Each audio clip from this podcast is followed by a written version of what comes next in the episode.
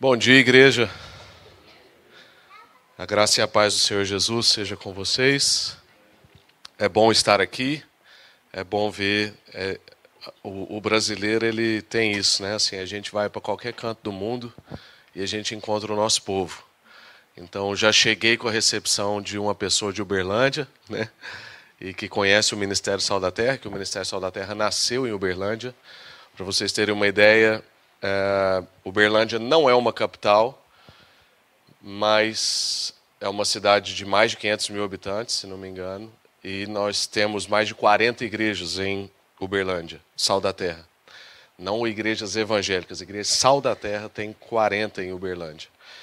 Enfim, o ministério nasceu ali e a gente crê muito em implantação de igreja, não numa igreja é, tão numerosa, ainda que elas existam. Eu pastorei uma igreja bem numerosa, que a gente está tentando tornar ela menos numerosa, plantando outras igrejas para a gente viver aquilo que a gente crê. Tem aqui também o Tom e a Rafa, que vieram lá de Goiânia e fazem parte de uma igreja Sal da Terra, que é filha da igreja onde eu pastoreio.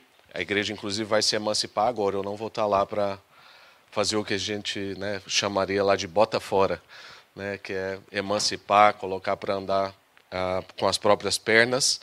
Então, que bom chegar aqui, poder ver irmãos, poder estar é, tá junto com gente nova também. Eu vou pedir a tolerância de vocês com o meu sotaque de português do Brasil, porque se eu for me esforçar para as conjugações de vocês, eu posso me confundir, então eu prefiro entregar aquilo que está é, de maneira fiel no meu coração, aquilo que o Senhor colocou, e vocês né, puxem todas as novelas que vocês já assistiram, todos os filmes com dublagem é, em português brasileiro, para vocês me entenderem, tá bem? E quando eu falo você ou vocês, não é como vocês entendem aqui de você, assim. É como se fosse um tu de vocês, mas é que o tu para mim não é comum ainda. Só, estamos, só estamos aqui há três meses, então nós ainda estamos pegando, né? Assim, a pegar. É, o o jeito né, de conversar daqui. E é a perceber. Então, e, e, eu já percebo também que há né, assim, microculturas né, de Lisboa para cá, tem diferença. Né? Parece que a gente mudou é, de país em, em certo sentido. Isso é muito bonito, eu acho muito bonito o que eu vejo aqui em Portugal, né? assim, as, as microculturas, e enfim. É, Obrigado pela confiança e pela honra, né, do Joel, da Cecília. Cecília ou Letícia? Cecília, Cecília acertei, tá bem. Graças a Deus. Ah, eu também não sou tão bom com nomes, então o meu você pode errar o quanto você quiser. Eu tenho tolerância com isso. Amém. Vamos abrir a Bíblia em Mateus, no capítulo 5. Como já foi dito, né, eu me chamo Rafael, sou casado com a Iana. E nós somos um namoro de escola que deu certo. Nós nos conhecemos né, no, no último ano da escola. A Ana me ajudou a, a concluir, porque eu queria estudar para mostrar para ela que eu não era tão mal, assim, tão ignorante. E comecei a estudar a sério depois desse namoro para poder vencer os estudos. Estão aqui também meus pais, né, o Vitor e a Vânia, os meus filhos lindos. A, o Vitor foi ali para dentro, mas a Aurora está ali, né, linda, princesa, e hoje é meu aniversário, então eu sou grato também por por vocês me darem o privilégio, né? Assim, Deus tem sido muito bom comigo. Hoje de manhã, enquanto eu meditava um pouco, é, eu pensava que eu já tenho tudo que eu preciso, né? É, pensando assim no que pedir, e é difícil pedir alguma coisa, né? Os meus pais vieram, né? Meus pais vão ficar aqui um mês, chegaram a semana passada e minha esposa está aqui, meus filhos lindos, igreja, né, que é povo de Deus. A vida aqui para um estrangeiro pode ser difícil em muitas áreas, mas quando a gente chega na igreja é como se a gente estivesse em casa. Então, isso é um privilégio. Eu fico imaginando quem muda de país e não tem igreja, o quão difícil deve ser. Porque para a gente que tem igreja existem algumas dificuldades, mas no lugar que a gente chega com igreja, a gente está bem. Então eu louvo a Deus que hoje estou tendo tudo que eu mais gosto. Oportunidade de falar da palavra de Deus, estou com a minha família e estou com a minha família. Estou né? com a minha família e estou com a minha família. Então, louvado seja o Senhor por isso. Eu quero hoje compartilhar um texto muito conhecido de todos, que é Mateus capítulo 5, do verso 14 até o verso 16. Nós estamos na época das luzes, né, que é a época de Natal, e o Senhor nos batiza com um nome, que é o nome de luz. E pensando sobre vocês e o momento que a igreja aqui está vivendo, porque apesar de ter chegado só há três meses aqui, eu já vim em Portugal por quatro vezes e faço parte de um ministério, que é o Sal da Terra, que tem uma história com Portugal há mais de 30 anos. E então eu chego em cima de uma história de 30 anos. É, tem hora que a gente sente que a gente está aqui há muitos anos. O sentimento da igreja Casa da Cidade, lá em Lisboa, também é esse, que a gente já está lá há muito tempo. E a gente faz parte da comissão pastoral, logo faz parte né, da, do encontro dos pastores que está sendo formada uma rede de igrejas para a gente não caminhar sozinho. Então eu conheço um pouco bem pouco do contexto de vocês, mas sei que tiveram uma assembleia importante ontem. E é como se a gente desse então um passo para um novo tempo no Senhor. E uma das coisas que eu mais amo na vida cristã é isso, é o poder ter a referência do passado, da tradição, e ao mesmo tempo eu desfrutar de coisas novas todos os dias com o Senhor. Então, nós não somos um tipo de gente viciado no novo, como quem é, não quer o antigo, mas é o tipo de gente que desfruta do antigo, como eu, que sou quinta geração de cristãos e tenho esse privilégio de desfrutar de história, de tradição, enfim, de testemunho, mas ao mesmo tempo ver os meus filhos conhecerem um pouquinho mais de Jesus todos os dias. Uma criança com um olhar novo, uma pessoa que se converte hoje, alguém que tem um encontro com Jesus amanhã. E isso é, isso é belo, isso é maravilhoso. E pensando então sobre esse novo tempo e por que, que a gente fica pensando sobre estatutos, sobre declaração de fé, e a gente fica buscando em Deus como nos comunicar melhor. Para que, que a gente faz isso? Porque a gente quer ser fiel ao que Deus nos chamou, ao propósito do Senhor. A gente fica mexendo nessas coisas, estudando isso, propondo ah, que a gente avance um pouco mais como igreja, como reino de Deus, porque a gente quer a fidelidade. Mas a gente quer ser fiel a quê? A gente quer ser fiel ao que Deus nos chamou. E Deus, uma das coisas que nos chamou é de luz. E como eu disse, estamos no tempo das, no tempo das luzes. E eu quero então ler esse texto com vocês, Mateus capítulo 5, verso 14. Eu vou ler numa versão chamada NVT, uma versão lá do Brasil. Mas como esse é um texto bem conhecido, todo mundo vai perceber. Vocês são a luz do mundo. É impossível esconder uma cidade construída no alto de um monte. Não faz sentido acender uma lâmpada e depois colocá-la sobre um cesto. Pelo contrário, ela é colocada num pedestal, no alto, de onde ilumina todos os que estão na casa. Da mesma forma, as suas obras devem brilhar, para que todos as vejam e não só vejam, mas que vejam e louvem o seu Pai que está no céu. Amém. Eu gostaria de orar. Senhor, muito obrigado pela Sua palavra, obrigado pelo encontro da família, obrigado por sermos um povo chamado pelo Seu nome, um povo que se reúne de nações, tribos, raças, povos, línguas e nações. Um povo que só existe porque um dia um menino nos nasceu, um filho nos foi dado. O seu nome é maravilhoso conselheiro, Deus forte, Pai eterno, poderoso, príncipe da paz. Aquele que nos chama de luz, uma luz brilhou. E por isso nós temos esperança. Obrigado, Deus, porque está chegando o dia, agora em dezembro, onde a gente celebra que a esperança nasceu. Obrigado, Senhor, porque no meio do caos que a gente vê, de guerras, de conflitos, de violência, de necessidades, como já foi colocado aqui, de enfermidades, nós não nos desesperamos como quem não tem esperança. Nós, pelo contrário, colocamos a nossa esperança no Senhor, porque um dia nasceu a esperança, Cristo Jesus. Obrigado por esse batismo que está escrito nesse texto. O Senhor nos chama de luz. E nós queremos brilhar, nós queremos viver uma vida de acordo com a nossa identidade. Abençoa-nos agora para a gente entender isso, Senhor. Nós queremos meditar, queremos ir mais profundo, queremos viver de acordo. Em nome de Jesus. Amém. Amém. Graças a Deus. Irmãos, eu acho assim que o que eu percebo é que o momento geracional, e talvez os mais velhos aqui vão concordar comigo, ainda que os mais velhos aqui fazem parte de uma mesma geração, porque a geração é o nosso tempo, é o tempo que a gente vive, mas eu, eu percebo que um dos dramas da nossa geração, desse tempo, é a crise de identidade. Nós vivemos para ser validados. A rede social capitaliza dinheiro, atenção e tempo em cima da nossa crise de identidade. Nós queremos ser vistos, nós queremos ser aprovados, nós queremos ser validados, nós queremos ser percebidos, nós, nós queremos ser melhores do que os outros. Uma das coisas que a rede social atrapalha a nova geração, da qual eu faço parte, inclusive, é que ela gera em nós comparação. E comparação leva a competição. E competição gera inimizade.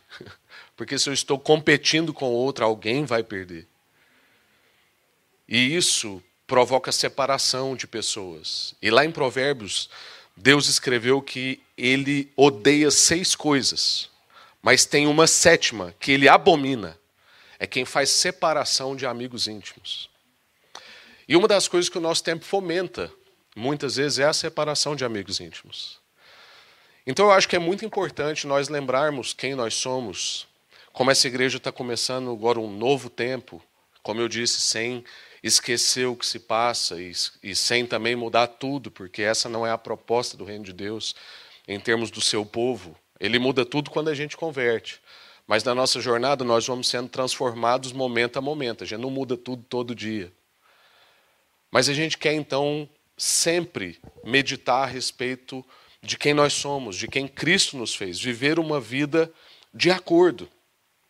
E essa crise de identidade faz a gente colocar a nossa esperança nos lugares errados. A gente começa a colocar a esperança no trabalho, no curso universitário, na casa, no dinheiro que eu vou ganhar, ou nas coisas. É como se nós tivéssemos um, um problema que é muito comum no Ocidente também, que é não meditarmos mais sobre a natureza da vida ou a natureza das coisas. A gente só pensa a respeito de cultura e não de natureza. A gente pensa a respeito de ordem e não de natureza. Então, às vezes, eu fico preocupado é, se as coisas estão no lugar e não na forma como eu acolho as pessoas. E muitas vezes a gente pode, por exemplo, confundir hospitalidade com boa arrumação. Então, eu acho que para receber gente em casa eu tenho que ter pratos do mesmo tipo, talheres do mesmo tipo, copo das mesmas cores. Não. Eu tenho que ter prato, talher e copo. Pode ser tudo diferente. Mas na verdade eu não preciso de ter nada disso, eu posso ter só guardanapo. Porque se eu tiver o coração para acolher, para receber, isso é o que a pessoa vai ter de nós. Então muitas vezes essa preocupação com as questões de ordem nos rouba da reflexão a respeito da nossa natureza, de quem nós realmente somos. Praticamente a gente não fala mais sobre natureza humana, a gente vai falando só sobre cultura humana. Não, porque fulano é de tal cultura, você pensa assim porque você teve tal criação. Não, quem eu sou lá no meu mais íntimo? Quem eu sou dentro daquilo que Deus me chamou para ser? O que, que Deus disse ao meu respeito? Quando a gente está mexendo na declaração de fé, no estatuto, quando a gente está vivendo um tempo novo, como essa igreja aqui está vivendo, a gente corre um risco de ficar muito preocupado com essas questões de ordem. Mas tomemos cuidado para que a gente não se esqueça das questões de natureza, sobre o coração que acolhe, sobre a centralidade da palavra. Eu percebi aqui pelo canal do YouTube que vocês meditaram também sobre uma igreja cristocêntrica, que tem Cristo no centro e não eu no centro. A gente vai sendo tão engolido pela cultura que até no nosso ofício, Joel, a gente pode ser engolido pela cultura lendo a Bíblia. Estou lendo a Bíblia e sou engolido pela cultura. Então eu sou de um país onde, por exemplo, pode ser que eu leia João 3,16, que é um dos textos mais famosos das Escrituras, que diz que Deus amou o mundo de tal maneira que deu o seu único filho, para que todo aquele que nele crê não pereça, mas tenha a vida eterna. E eu posso ler esse texto e dizer assim: olha, você é tão importante, você é tão especial, você, você é incrível, você foi visto por Deus. que ele mandou o seu único filho por você. Veja como você é amado. Tem algum problema no que eu falei? Pode parecer que não, mas tem. Porque o jeito que eu disse está centrado em você. Você é incrível, você é especial, você foi visto, você é amado. Isso não é o que o texto diz. O texto começa com Deus. Deus amou o mundo.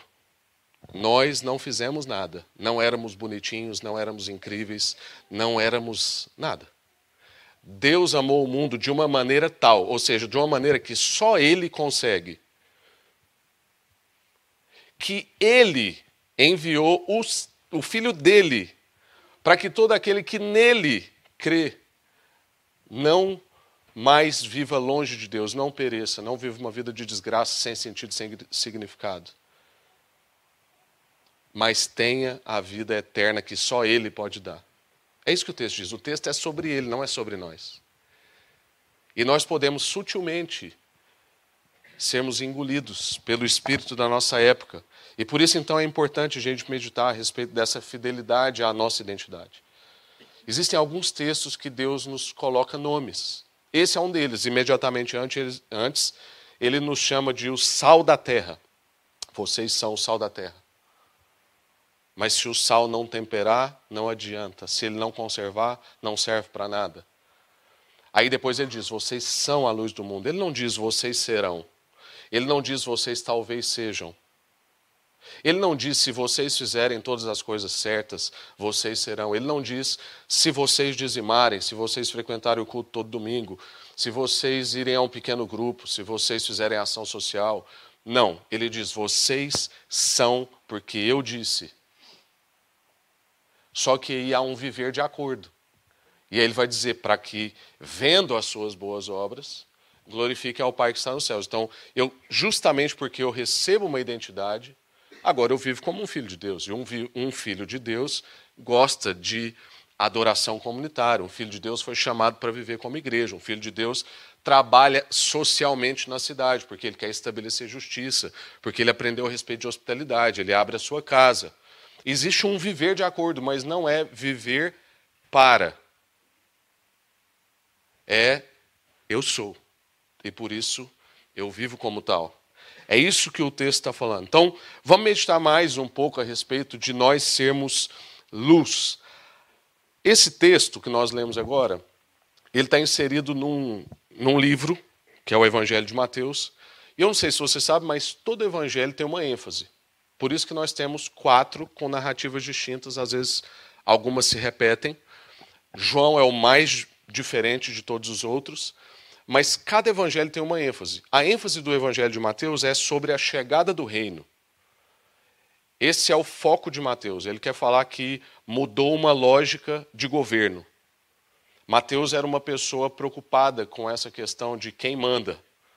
Então, Mateus queria falar sobre a chegada de um novo rei, de uma nova lógica, de um novo governo, a chegada de um reino.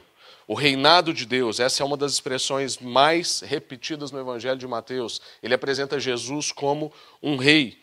E a pergunta que cabe a nós, então, pensando nesse texto, dentro desse Evangelho, que está com essa mente do reinado de Deus, é: o que, que muda com a chegada de Jesus? O que, que muda na minha e na sua vida com a chegada desse reino? Se antes de Jesus eu vivia segundo um outro governo, e o texto bíblico vai dizer que antes eu estava no império das trevas e agora eu fui transportado para um reino de luz, o que muda? Uma das coisas importantes da gente entender é que império e reino são totalmente diferentes. O texto não está usando só uma palavrinha diferente para não ficar repetitivo. Quando o texto bíblico vai dizer que eu fui tirado do império das trevas, é porque como é que um império avança? Como é que um império transiciona? Na base da força, do desempenho, da conquista. Então, a lógica do império é fazer para. Então, eu vou, vou fazer uma, uma avançada, vou, vou, eu vou conquistar um outro território, e por isso eu vou ter mais poder.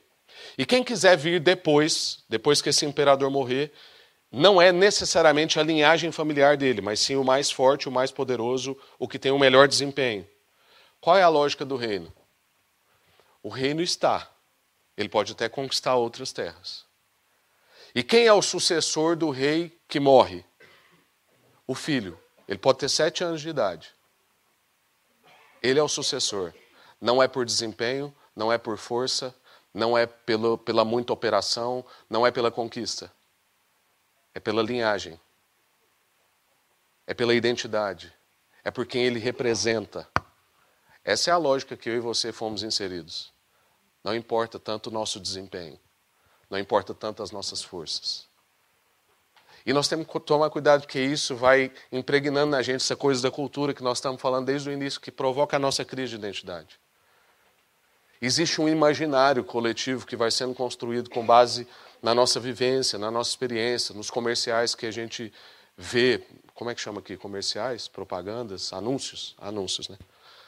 Com base nisso, nós vamos tendo um imaginário sendo construído. Por exemplo, outro dia eu estava pensando a respeito do meu imaginário. Como eu disse, eu nasci no contexto da igreja, então eu ouço a história, por exemplo, de Sansão há muitos anos. Qual é o meu imaginário de Sansão? É um imaginário construído pela Marvel. A malta mais velha aqui né, não vai, às vezes, saber o que é Marvel. Um quadrinhos, alguém, um herói. Enfim, hoje em dia todo mundo sabe o que é Marvel. É, Estados Unidos já entrou com essa cena do, do cinema em todo lugar. O meu imaginário de Sansão era Marvel. Como é que eu pensava Sansão? Primeiro, cabelo grande, porque a Bíblia diz que ele tinha cabelo grande. Mas outras coisas que a Bíblia não diz e que eu tinha no meu imaginário é um homem grande e forte. Mas alguém pensou Sansão como eu? Grande e forte, porque Sansão derrubou um prédio, né? Ele, ele, os videozinhos que eu via quando era criança, ele empurrou duas colunas e o prédio caiu. Mas aí eu fui ler o texto bíblico que nenhum lugar fala que ele é grande e forte. Pelo contrário, diz que quando ele era criança, tomado pelo poder do Espírito, ele partiu um leão ao meio. Ele pegou na mandíbula do leão e rasgou o leão ao meio. Que, que o meu imaginário, construído pela cultura, fez? Imaginou Sansão pela sua própria força partindo o leão ao meio. Mas o que o texto bíblico vai dizer é essa expressão. Sansão, cheio do poder do Espírito, partiu um leão ao meio. Isso quer dizer que eu posso ser magrinho e pequeno, mas se eu estiver cheio do poder do Espírito Santo, eu vou fazer o que Deus quiser que eu faça. Se for partir um leão ao meio, vai ser isso. Mas se for fazer outra coisa, empreender um negócio que vai ter muito sucesso para ajudar muita gente, vai ser isso também.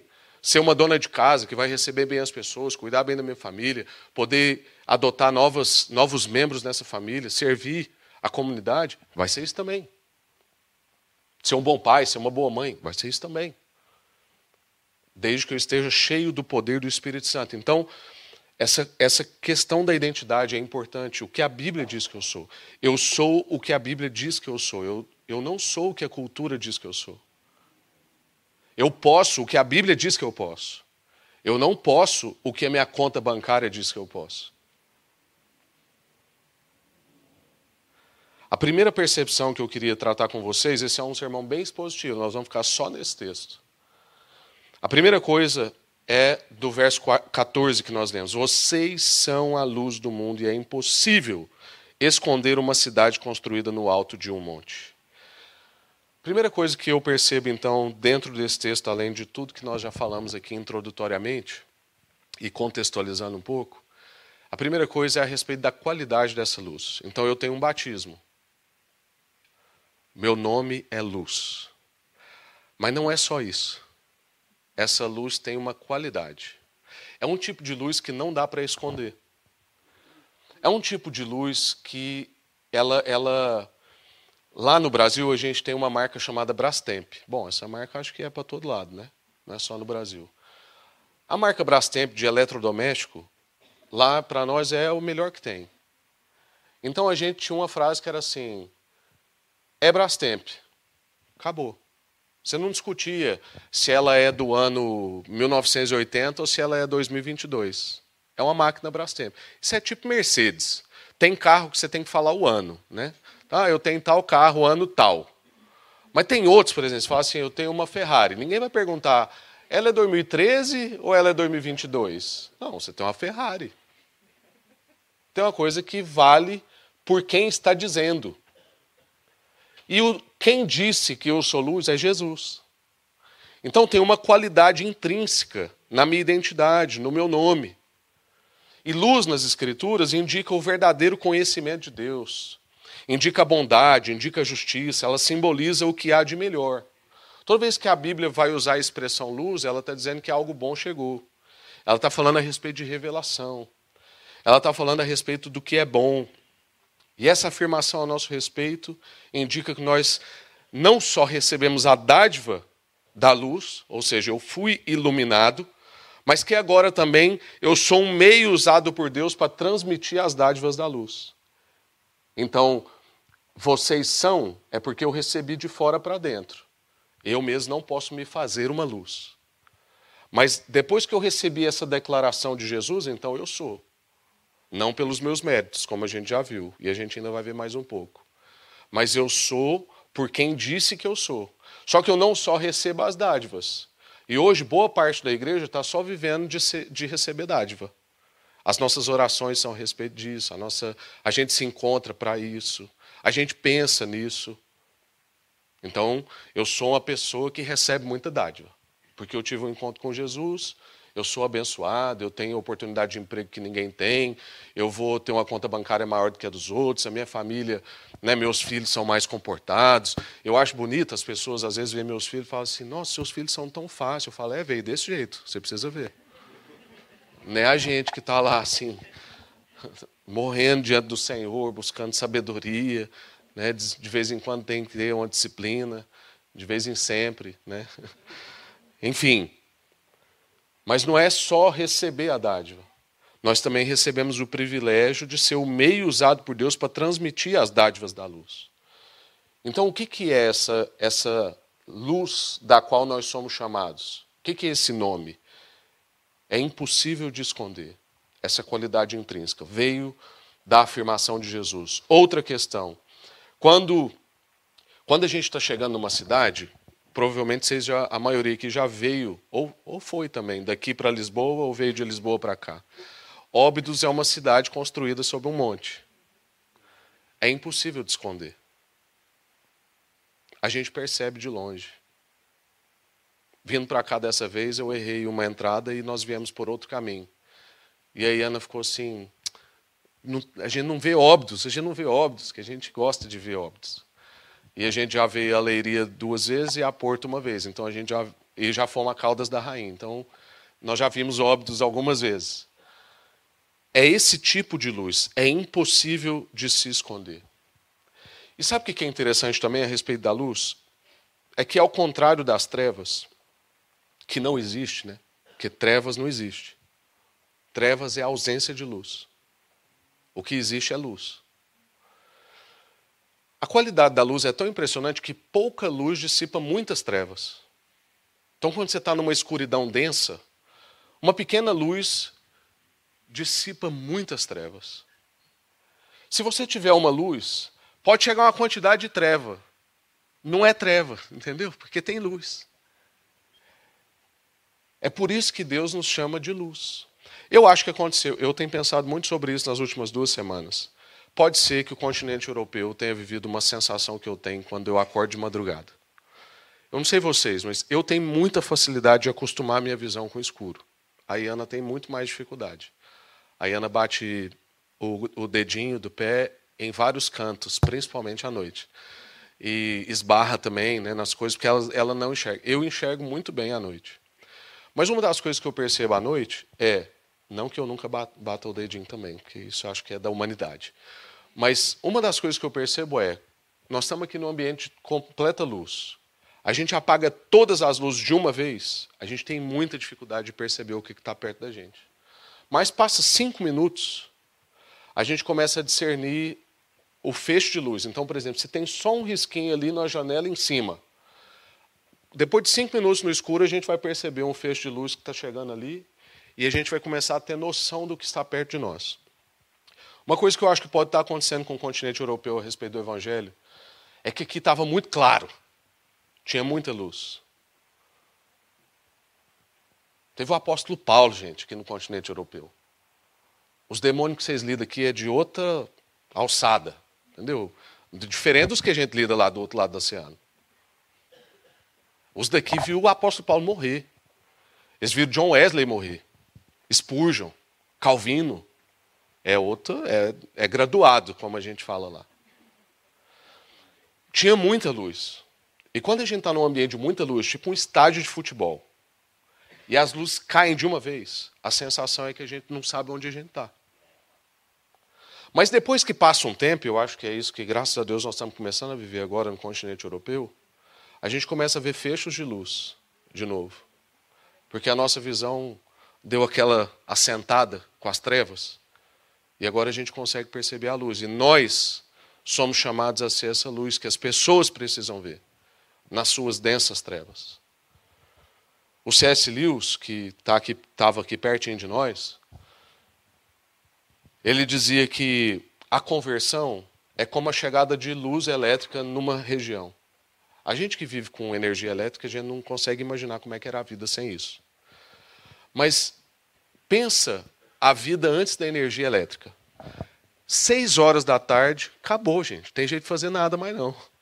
Está escuro. Não tem energia elétrica. Não tem jeito de jantar às, às 20 horas. Tem que jantar às 5 e meia, 6 horas, deitar e dormir. O que, que aconteceu com a chegada da energia elétrica numa cidade? Ela muda a rotina das pessoas. Então, se a pessoa ia dormir às 18 ou às 19, agora ela pode dormir às 22, 23. Tem gente que dorme de madrugada, tem gente que trabalha de madrugada. Isso mexe com as pessoas. Aí surge uma pergunta para mim, pensando ainda sobre essa qualidade dessa luz e sobre a chegada da energia elétrica, da luz na vida de um povo. Você é luz. Quando você chega nos lugares, a rotina das pessoas muda. Existe uma pressão com a sua vida. Sabe aquela pessoa que fala palavrão assim, sem parar, que fala asneiras, né, que vocês chamam? Mas aí, depois que ela convive com você X tempo, ela começa a ficar constrangida de falar tanta asneira na sua presença. Se isso não acontece, se acontece o oposto, é você que começa a falar mais asneira na presença da pessoa, então você tem um problema no interruptor. Sabe assim, Jesus precisa ligar o seu interruptor para você ser luz, porque a chegada da luz muda a rotina das pessoas. A rotina das pessoas do seu trabalho muda com a sua presença. Elas eram mais ansiosas, agora na sua presença elas ficam menos ansiosas. Essa, há duas semanas atrás eu recebi assim um tipo uma brincadeira que eu recebi como um elogio. Uma irmã lá da igreja falou que a mãe dela diz que sempre que encontra comigo, ela sente como se o tempo tivesse mudado. As coisas estão andando mais devagar. Que ela acha que eu falo devagar e que o abraço é mais demorado e aí a pessoa falou isso comigo achando que eu ia, sei lá, me sentir ofendido e tal. Eu falei assim, que bênção. Eu mudo a rotina da sua mãe no encontro, assim, ela já sente que o mundo está rodando em, outra, em outro tempo. Isso é maravilhoso, isso é sinal que Jesus está trabalhando mais em mim. A rotina das pessoas ao seu redor muda quando você chega, quando a luz chega, não é você, é quando a luz chega. O que, que a gente então aplica dessa questão da qualidade da luz é que ela tem essa qualidade intrínseca por causa de quem disse, é como o exemplo que eu dei da Ferrari. Então a minha identidade é o que Jesus diz a respeito de mim, é como ele me vê.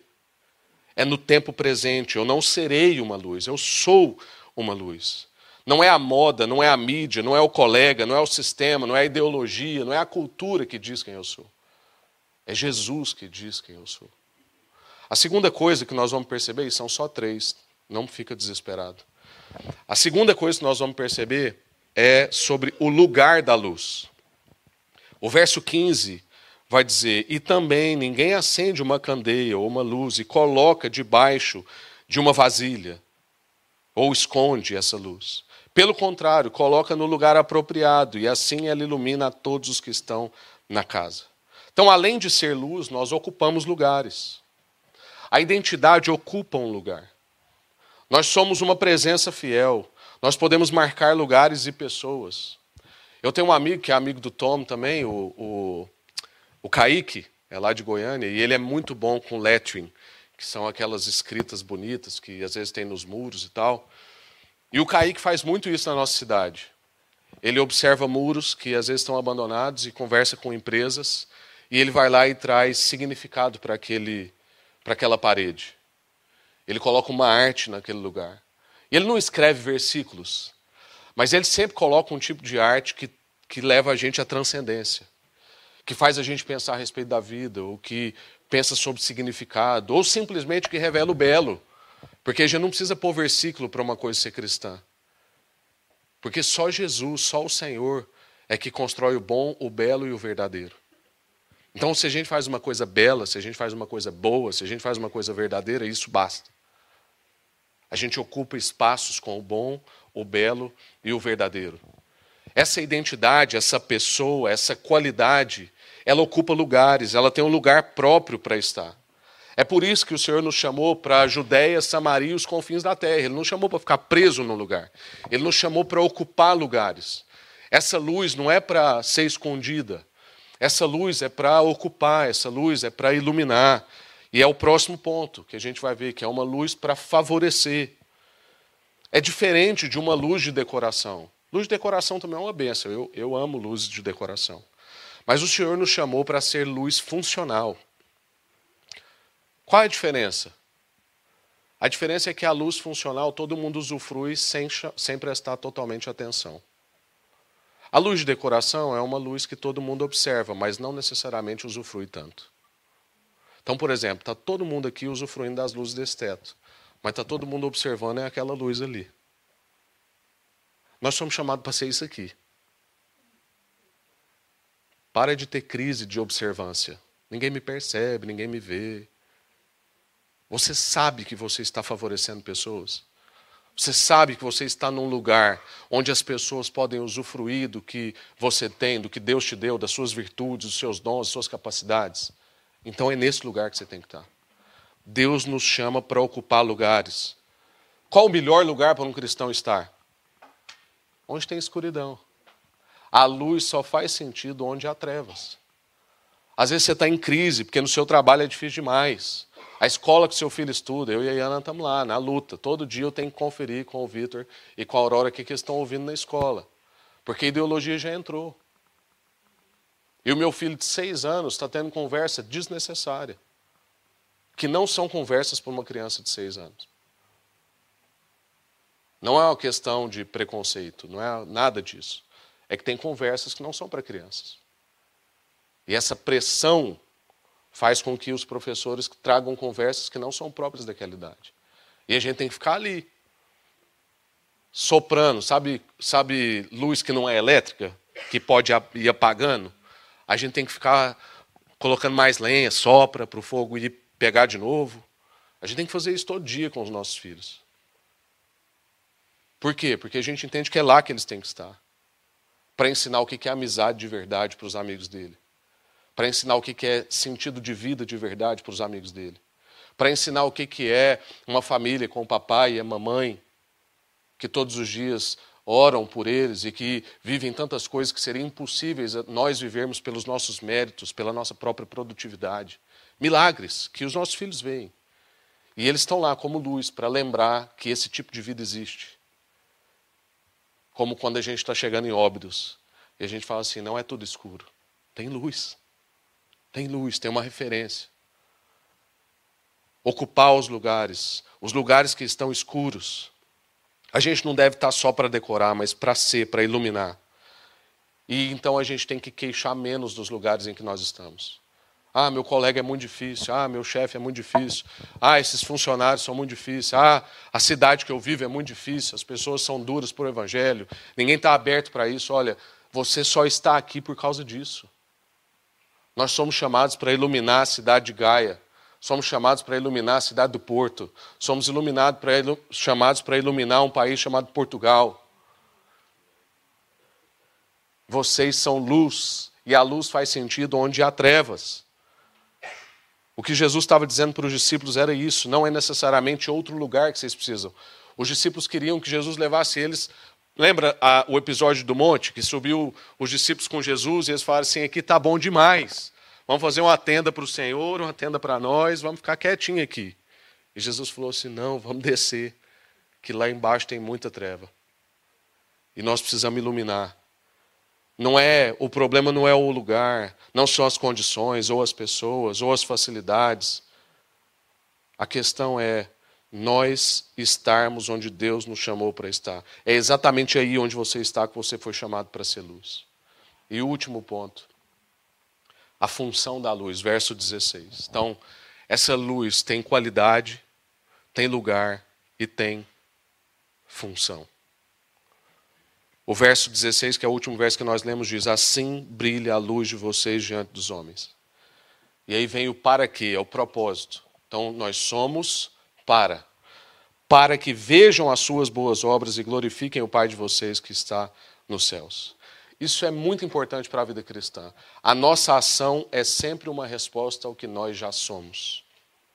Nós não fazemos algo para ser amado por Deus. Então eu não venho para cá no culto de oração da sexta-feira para ser mais amado, para receber mais bênção, para ver se depois de duas horas de louvor e oração, Deus finalmente se converte aceita o meu apelo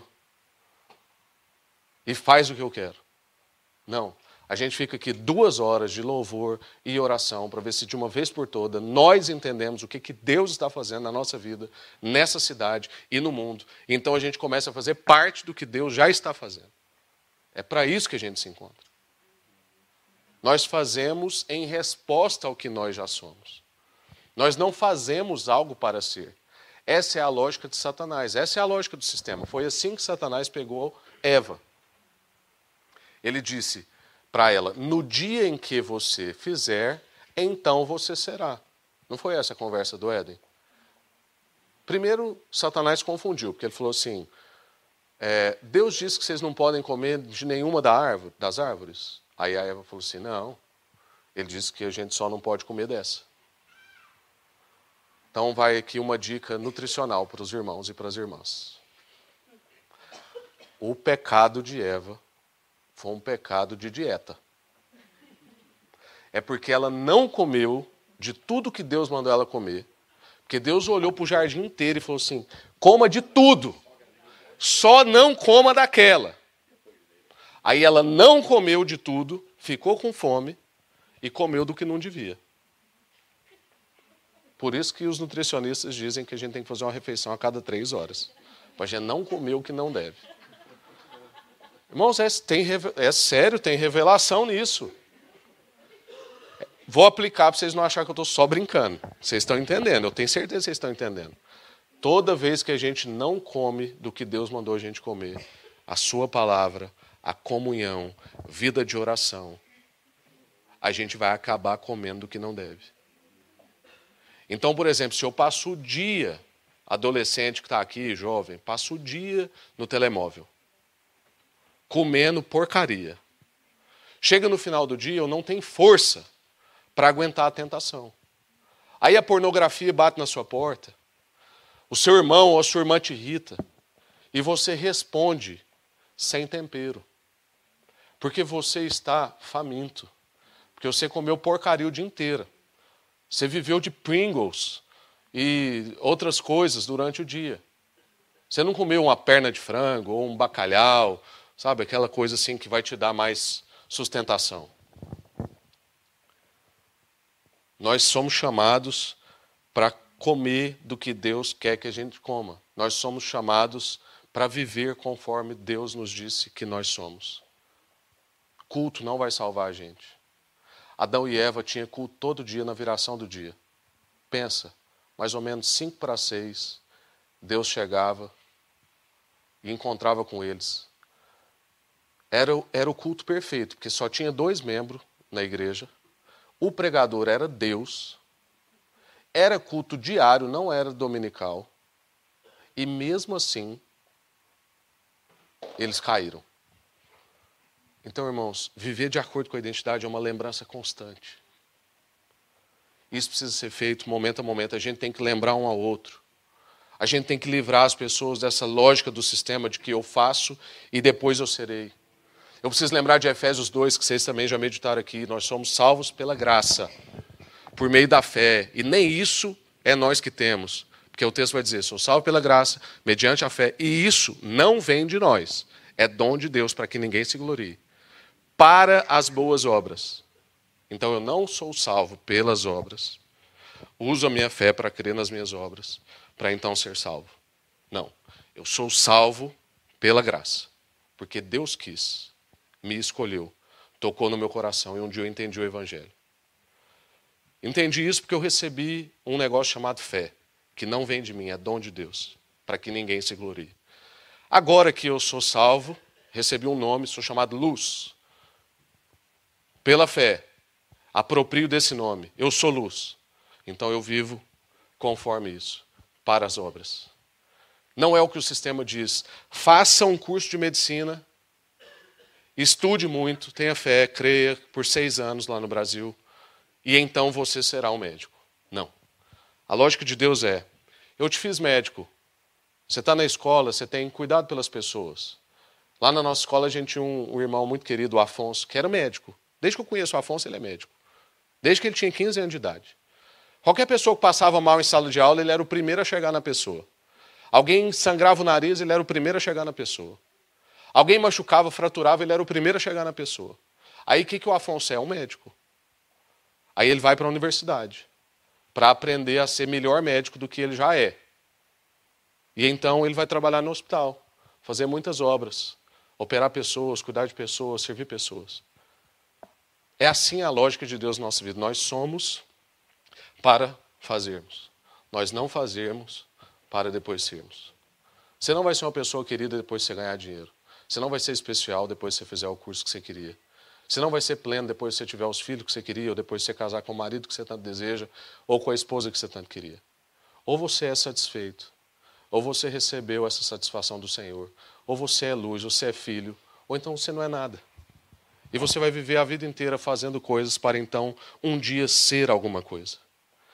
A nossa identidade ilumina as nossas ações. É uma ação na terra que termina no céu para que vejam as nossas boas obras e glorifiquem o Pai. Não glorifica a gente. Os discípulos tinham essa crise, não era? Os discípulos tinham essa crise de quem é mais importante, quem vai sentar à direita. Não é sobre isso. É sobre o Senhor. No fim, as pessoas vão glorificar o Senhor. Amém? Quero concluir então. Como a gente disse no início, o Evangelho de Mateus é um evangelho sobre a chegada do reino, a vinda do rei. A pergunta para você então é: a sua vida condiz com essa chegada? A sua identidade tem sido definida pelas questões de ordem ou pelas questões de natureza? É quando você tiver as coisas no lugar, é, você pensa mais sobre coisas ou sobre pessoas, sobre vidas, sobre virtudes, sobre transformações no coração? Você quer acrescentar mais itens à sua vida ou você quer ser mais moldado e mais transformado?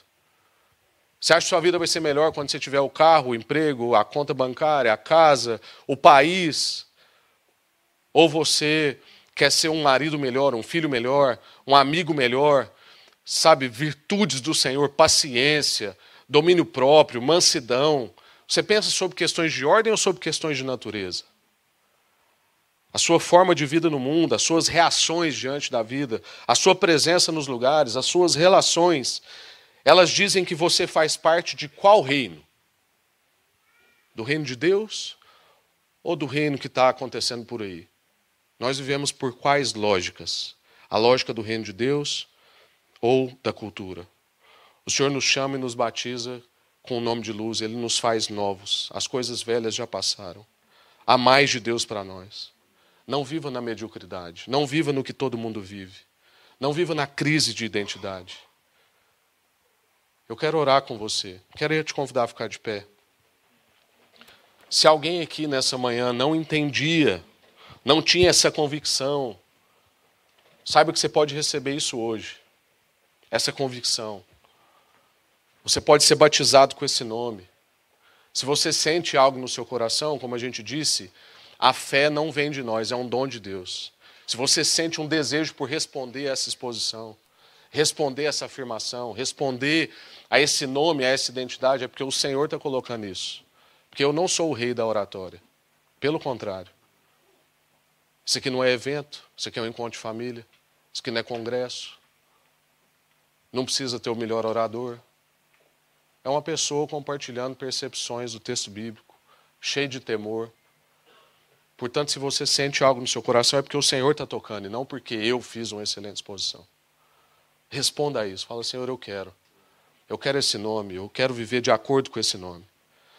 Mas se alguém aqui já entende que é salve, já sabia que tem esse nome, que é nascido de novo, mas hoje percebeu que não estava vivendo de acordo com isso, é tempo também de você responder e falar: Deus, eu não quero viver mais mediocremente. Eu não quero viver como todo mundo vive, eu quero viver de acordo com a minha identidade.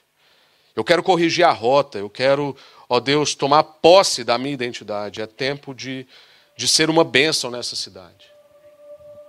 O mundo geme, é o que Paulo diz. Toda a criação geme à espera da revelação dos filhos de Deus. Nós somos os filhos do Senhor. O mundo geme para que eu e você vivamos de acordo com a nossa identidade. Amém. Senhor, obrigado pelo privilégio de partilhar a Sua palavra. Ainda mais hoje, num dia que para mim é tão importante. O Senhor achou que era bom me dar mais um ano de vida. Isso diz também que eu ainda não estou pronto. E eu quero ser transformado pelo Senhor. Se o Senhor ainda está me dando mais uma oportunidade, ó Deus, de viver mais um dia ou mais um ano, é porque ainda há coisa para ser feita em mim e nos outros através de mim. Então, em nome de Jesus, transforma-me, faz de mim mais luz, que eu brilhe mais, que eu favoreça mais, que eu não brilhe mais para ser percebido, mas que eu brilhe mais para favorecer mais. Como as luzes de um estádio de futebol que ninguém fica olhando para elas, mas todo mundo olha para o jogo que está acontecendo. Nós queremos ser esse tipo de gente, gente que favorece. Nós queremos estar nos lugares que o Senhor nos chamou. Essa luz tem qualidade, essa luz ocupa um lugar e essa luz tem uma função. Nós queremos viver de acordo com isso. Acolhe, ó Deus, a nossa oração, recebe o nosso clamor, aquece o nosso coração, ó Deus nos batiza com uma nova convicção. Para a gente sair daqui hoje, ó Deus, convictos de que nós temos que abençoar quem está no nosso trabalho, quem mora na nossa vizinhança. Cada encontro é um encontro com a luz. Às vezes é um encontro desconfortável, porque a luz revela o que está bagunçado. A luz revela o que está desajustado. A luz revela o que está escondido. E muitas vezes o Senhor nos usa dessa forma para trazer justiça, para trazer transformação, para consertar coisas, para ajustar. Usa-nos, Senhor. Nós, eis-nos aqui. Eis-nos aqui, usa-nos. A luz nasceu. Cristo nos foi dado. Que o sacrifício dele não seja em vão na nossa vida. Mas que a gente viva de acordo com o nome que ele nos deu. Luz. Possamos iluminar Gaia possamos iluminar Porto, possamos iluminar Portugal, possamos iluminar o mundo. É para isso que o Senhor nos chamou. Em nome de Jesus. Amém.